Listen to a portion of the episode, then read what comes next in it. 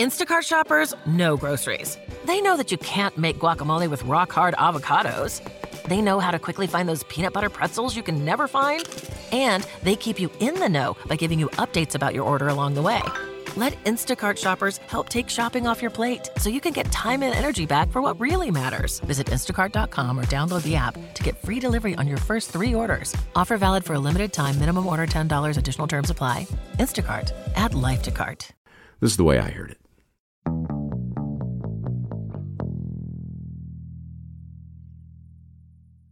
The frigid wind tore across the icy surface of Lake Michigan and ripped through the construction site, transforming the grimace on Eli's face into a frozen rictus and creating yet one more job for the man who was already doing everything.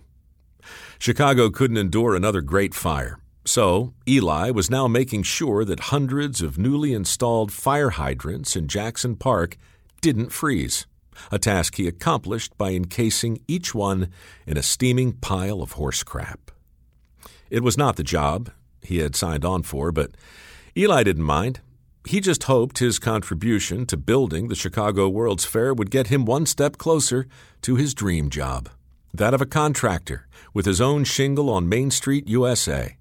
For as long as he could recall, Eli had imagined his name on a modest shop in the heart of a small town where a hard-working immigrant could claim a small piece of the American dream.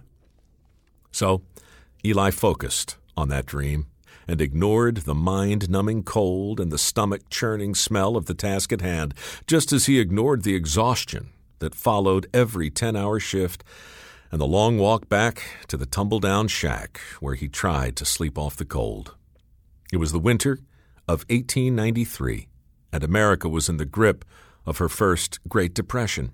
So Eli was happy to cover fire hydrants and horse crap. He was also thrilled to dig trenches, pour concrete, and tend to the raging coal fires that belched thick smoke into the icy air. In between doing whatever needed doing, Eli apprenticed with tinners, bending metal planks for hours on end. He assisted the electricians, who taught him how to fuse the long black wires that would carry something they called alternating current to thousands and thousands of light bulbs. Eli learned carpentry, erecting giant frames that dotted the landscape. He went underground with the plumbers, steam fitting and pipe fitting, and helping build the subterranean infrastructure of a destination that would attract visitors the world over. He learned to weld, also how to plaster. He worked with the painters and then helped whitewash every edifice until the whole of Jackson Park was transformed into a gleaming white city on the lake. In short, Eli worked like a dog, building the Chicago World's Fair. He did every dirty job there was, and along the way, he mastered more than a few useful trades and provided for his wife and five children quite nicely. But he never did get his dream job. He never hung that shingle over a modest shop on Main Street. And that's not to say his dream didn't come true. You see, Eli possessed another skill, one that turned out to be every bit as valuable as those he perfected at his day job. Let's call it an active imagination. Every night, usually after dinner, Eli regaled his five children with tales of the Chicago World's Fair.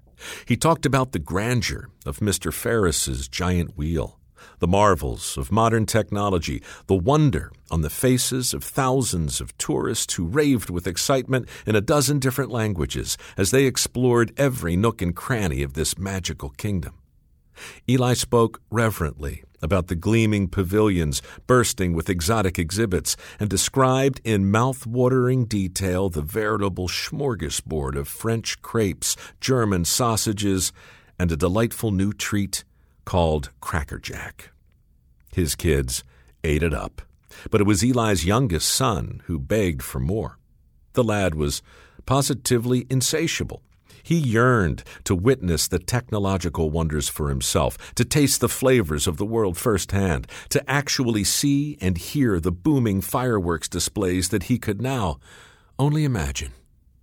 Eli ruffled the boy's close cropped hair. Ah, you would have loved it, son, he said. That fair. It was the happiest place on earth.